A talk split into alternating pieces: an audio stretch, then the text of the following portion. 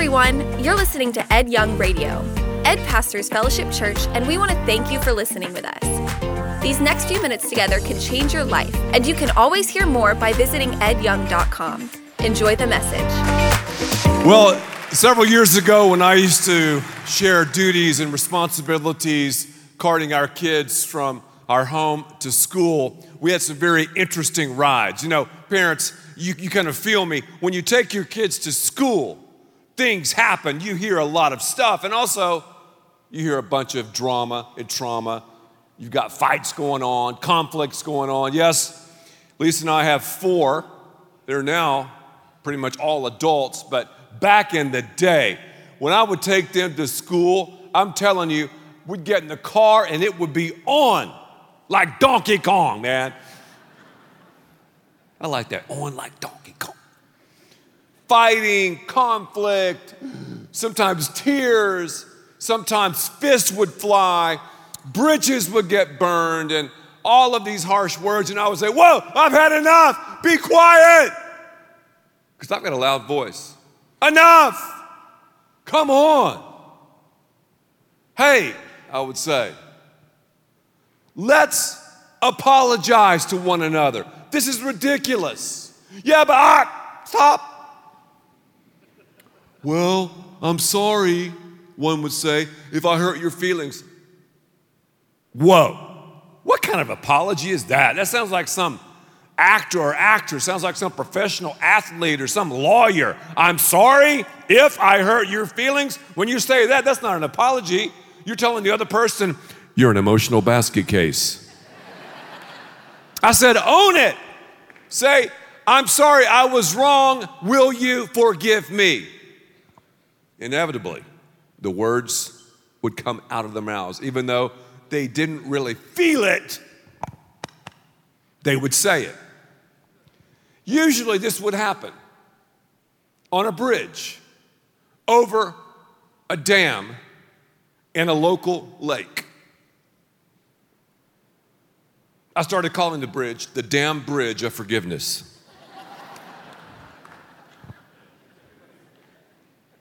That damn bridge of forgiveness. That's where the burned bridges would be rebuilt. That's where the words would be said. That's where they would listen to what I was saying, their father, and we would all travel over the damn bridge of forgiveness. Could it be that some here need to travel over the bridge of forgiveness? Could it be that someone has burned you, betrayed you, torched you, or taken advantage of you? When I talk about forgiveness, when I talk about the bridge, what do you think about? What person, what face comes to mind? Maybe a parent,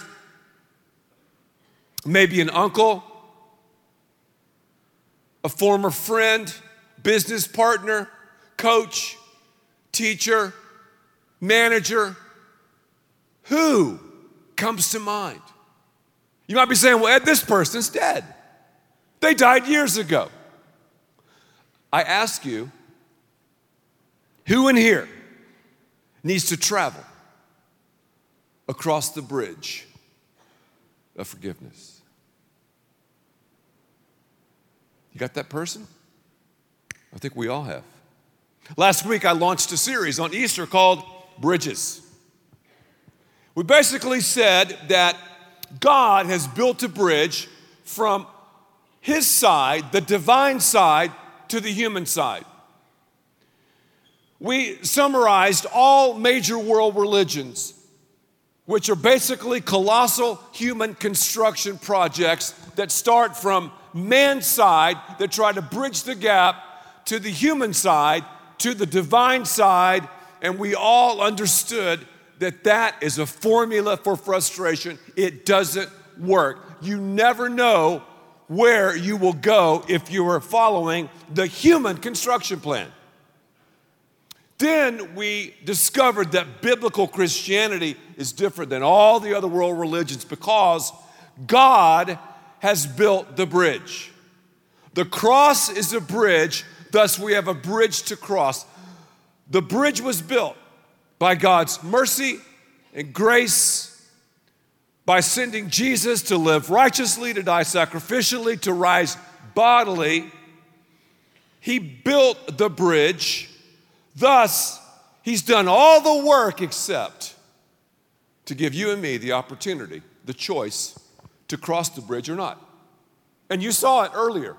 We had scores and scores of people to cross the bridge, to ditch the human construction plan to cross the bridge because the bridge is across and we crossed the bridge. So as we cross the bridge, many here in all of our environments cross the bridge. And maybe you've crossed the bridge in the past. You've made this decision to receive Christ into your life. You know He is the bridge, He is the way, the truth, and the life. Once you cross the bridge, we found out, God does something supernatural, mysterious in all of our lives. He gives us the nature of a bridge builder. The bridge, the ultimate bridge, has been built to us. Now we find ourselves building bridges to people who have burned us and betrayed us, torched us, and taken advantage of us. Maybe you're thinking about that pyromaniac that messed you around. Maybe you're saying, Ed, I've got third degree burns, man. Maybe you're saying, my bridge is in a, is in a heap. It's just burned to a crisp. You don't realize what this person has done to me. I can't even speak about it. I don't know. We're called, though, to build bridges of forgiveness. We're called to travel over the damn bridge of forgiveness, to obey our Father's voice, to travel over the bridge, to allow the waters that have been dammed up to flow. We're called, right, to do that. And if we do that, wow, that's a game changer, a life changer. Obviously, Simon Peter was dealing with the bridge of forgiveness. How do we know that? Because as you read the scriptures, you see the tenor and tone of a question he lobbed to Jesus. What's so interesting about this question Simon Peter in Matthew chapter 18 asked Jesus was the fact that this was a pride driven question. Have you ever asked a pride driven question? In other words, you ask a question, and within the context of the question, you're showing everybody how smart, how big, how beautiful, how bad, what you've accomplished. It's kind of a, it's kind of a prideful thing. You've, you've seen that before. You've been in class and you're like, what's she doing asking that question? She's just bragging. What's, what's he doing saying that? He's just saying that to hear himself talk. Why am I saying that? I'm doing the same thing myself. That's what Simon Peter did. In Matthew 18, verses 21 and 22, he said, Jesus, how often should I forgive somebody?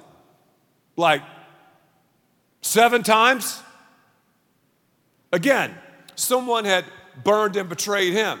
Again, someone had torched him and taken advantage of him. And Simon Peter wanted to know about this bridge of forgiveness. But see, he had to throw in the seven times. Because back in the day, Rabbis taught that if you forgave someone three times, that was like forgiveness 2.0. That's like monster forgiveness. And yet, here's Simon Peter, the spiritual stud, goes, Hey, Jesus, how often should I forgive somebody? Like, like seven times? Oh, wow. Man, Simon Peter, you're the man. You're awesome. You're incredible.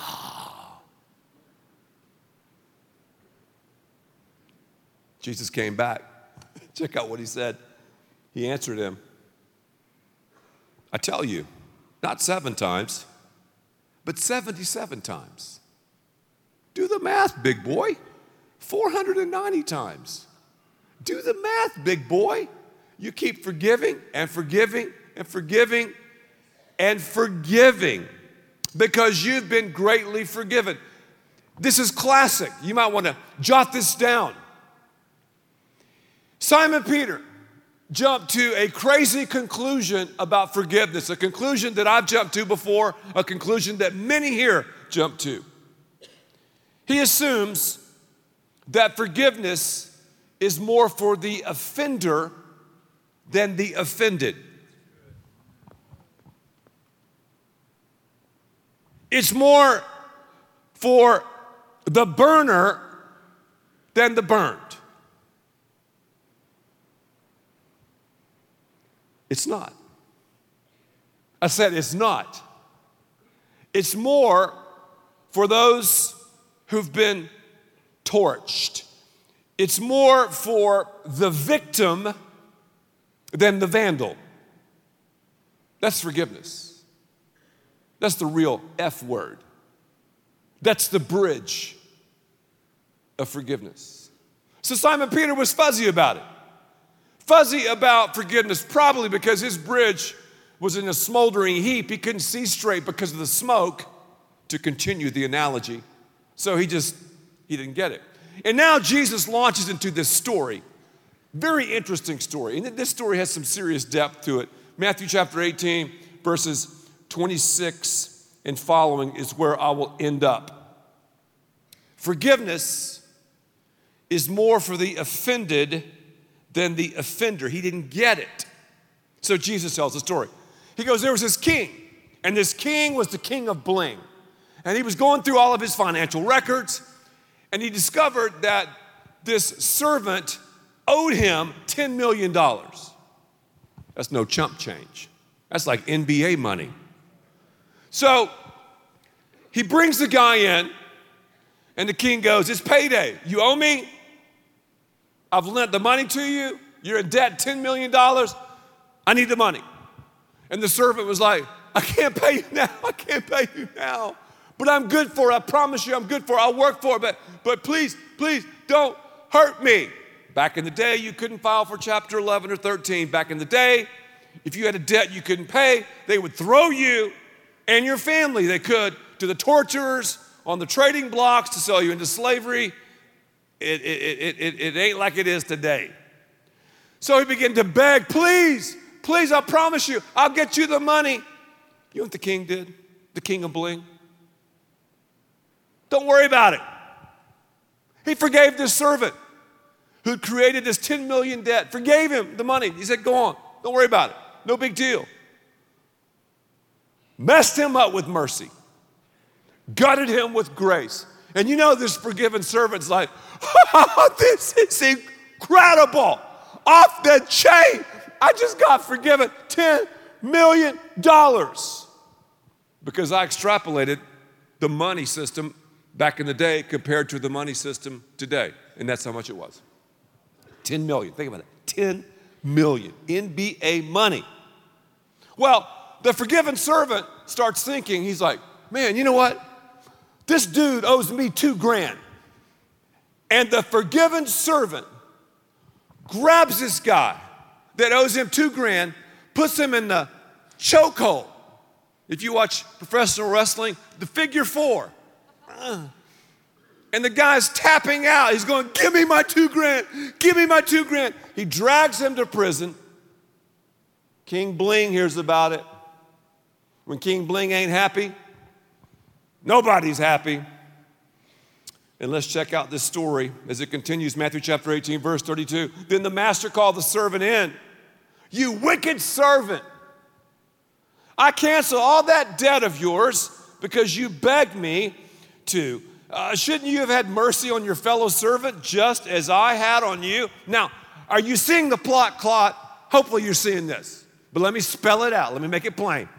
The king is God, the forgiven servant, you and me. Are you smelling what I'm stepping in? Okay, I just, I, I, some are like, really? Yeah, yeah, yeah, yeah, yeah. In anger, his master turned him over to the jailers, the king Bling, to be tortured because he didn't have mercy on the guy that owed him two grand. He'd been greatly forgiven, but he, he wasn't showing it to others. Now, verse 35, I would love to delete that from the Bible. Have you ever been reading the Bible and gone, well, I don't like that verse? I'm gonna skip that verse. Back in the day, we used whiteout. I still love, I love me some whiteout. I just like it. I'm an artist, you know, kind of a frustrated artist. I like to paint with whiteout. It's just me. I know some people, okay, I like to delete it. No, give me white out. Anyway, I like to white out this verse. But this is, this is bad, man. This is a bad verse. You know, some verses in the Bible are bad. This is bad. Check it out. This, this is Jesus talking. This is how my heavenly Father will treat each of you unless you forgive your brother from the heart. He tossed the forgiven servant who was choking out his friend that owed him two grand, the greatly forgiven servant. He's not showing any forgiveness to his friend. He finds out about it, throws him to the torturers, and basically, if we don't forgive others, let me just put it where we can understand it God's coming after us. I mean, that's scary. You're going, wow, I don't like this message. I don't either. I don't like this message. But if I don't forgive, then God's coming after me. I mean, I've been greatly forgiven. I've received the forgiveness. I've walked over the bridge. I've been greatly, greatly forgiven. Yet, because of that, I'm not going to forgive. No, because of that, the bridge, the cross is the bridge. I have a bridge to cross. I'm going to forgive. So when I sin, when I mess up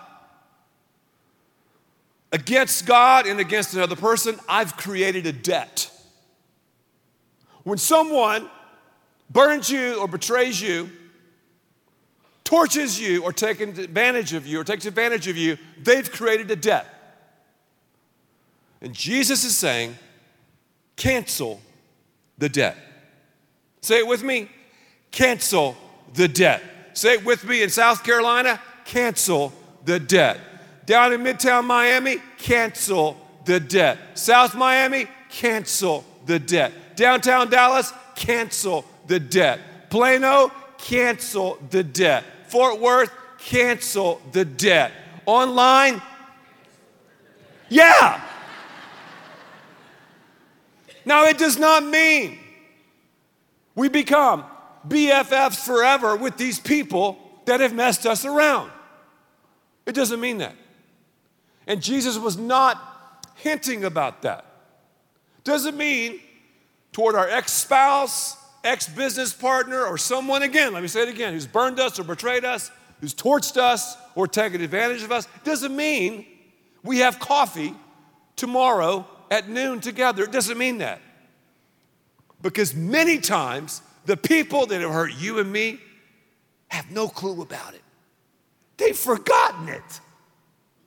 They're like, what? I, yeah, I think so. And we're carrying it around. It's like bitterness has become our buddy, hate our homie. We like it. But when I don't forgive, when I don't forgive, and I've done this before, I'm saying, guess what? I'm the Xbox here the controls. You control my life. You control me. You control me. You control, you, that's right. You control me. Don't you see the genius of God? It's no way to live. Cancel the debt. And you might have to say that before God every hour for a while. Cancel the debt. Debt cancel. Because there's some people in my life, and I know there's some people in your life, I would love to get back and absolutely beat the crap out of them. Open up a can on them. You're the same way. That's why you're clapping. Go ahead and clap. Get that anger out. All right. It's okay to be angry. It's all right. God gets angry. It's okay. However, because of the bridge, cancel the debt. Because when I cancel the debt, I'm saying, guess what? You don't control me anymore. You don't. You don't. You don't control me anymore.